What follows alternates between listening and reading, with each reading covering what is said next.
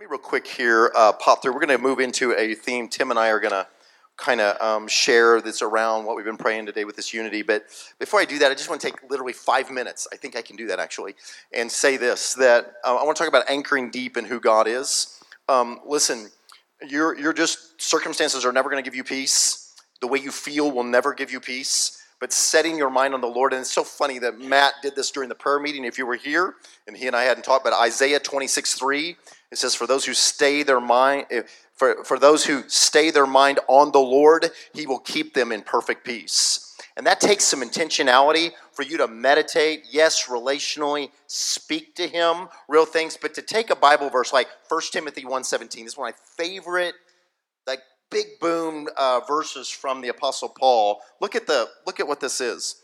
Just clearly him, him saying it's kind of like he's ending a section that he's writing in his letter. He says, "To the King of the ages, or to the King eternal, immortal, invisible, the only God, be honor and glory forever and ever. Amen." I want to encourage you. Yes, use your Bible to find truth and principles for living. Yeah. But the primary use of the Bible is to give you the greatest revelation on the planet. The Holy Spirit's primary ministry is making Jesus known, making the Lord God known. The knowledge of God is the greatest knowledge. And so, somebody I've heard him say, the knowledge of God or the the study of God is the most neglect, neglected subject in the kingdom of God often. Often we're talking about the kingdom and what happens and how we do, but God Himself is where we should anchor our hearts in revelation. So, there are four things in this verse. I love to just say them over and over and think about them while my brain kind of grows inside of my heart grows. The King eternal, that he's the King of the ages, that I think about the eternality. The, the King of the ages means it's this word. Um, well, it doesn't matter what the Greek word is, but it basically has that theme of through the ages or never ending. And so, thinking about the Lord eternal, the King, our King is eternal past and eternal future. This is one of the primary reasons that he'll have victory. Yes, he has raw power to deal with his enemies, but he's going to outlive all of them. he's, he's eternally, I mean, it's just a joke. Some dude's, you know, roaring for three to 30 years as a dictator. He will eventually be food for worms because he's going to die. And so, thinking about our King who will never die, ruling over the generations of man, that etern- eternality of the Lord is such a powerful thing that expands your heart, that He's immortal, that there's not an ounce of death in the Lord. He's, he's just, He can't decay, there's no entropy. He's immortal. He, that's immortality that He's in. And now Jesus has got a body in the natural realm that actually is bearing this thing that comes out from the Godhead. The Godhead will forever live and never ever dies. And now Jesus has translated that into really a human body, and we're going to get one of those. He's invisible. And, and I don't, this is a wild one. This is the glory of God. This is actually a crazy, frustrating thing to our natural man. If he's just, if he's God, then just show us.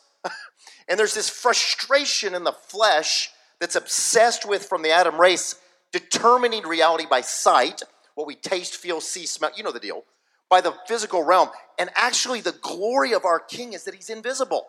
That we're learning to interact with the invisible realm in this room right here and in our life. So you're praying, Lord, that you're invisible. That's awesome. I'm actually frustrated about that regularly. Want to see with my eyes, but I'm praying you awaken my heart that I interact with the invisible realm. Because I promise you this what's energizing the visible realm right now is the invisible realm. What is seen is going to pass away, what is unseen will eternally dwell. So, his invisibility, you're praying, Lord, remove it from being a frustration to being something that's glorious in my heart and I know how to interact, and he's the only God. He's the only God at the end. Okay, so that there's he's singularly that we are monotheistic, that he's the only God. So my point in this is this in five minutes to say this. Take these things, pray about them. I just did it a little bit have some conversation with him about it. What does it mean that you're eternal? What does it mean that you're invisible and that's glorious and forever and ever? Ask him about that. Get your heart buoyed in it in some wonder. Anchor there, and you will, listen, you'll train your thinker and your feeler will begin to be baptized in the glory of the knowledge of God. Our thinker, this determines our consciousness. We're thinking and we're feeling. That's how you're self conscious. Most of your thinking and feeling has been injected with darkness on a regular basis, coming from within you and from without you. And so you don't think clearly, you don't feel clearly. One day, 100% we will in our resurrection bodies, but you can make movement toward cleanness and wholeness and health by anchoring your thinking and feeling in who God is. Does that make sense? So I just want to encourage you grab glorious Bible verses like this. Grab an attribute about the Lord. Meditate on. Take more than a minute to read it. Take five minutes to think about it. Converse with the Lord about it. And I pray, I know He'll begin to sanctify you. So, Father, I pray, teach us how to walk after you and to follow you and to be just a people that are rich, rich, rich in the knowledge of God. Amen.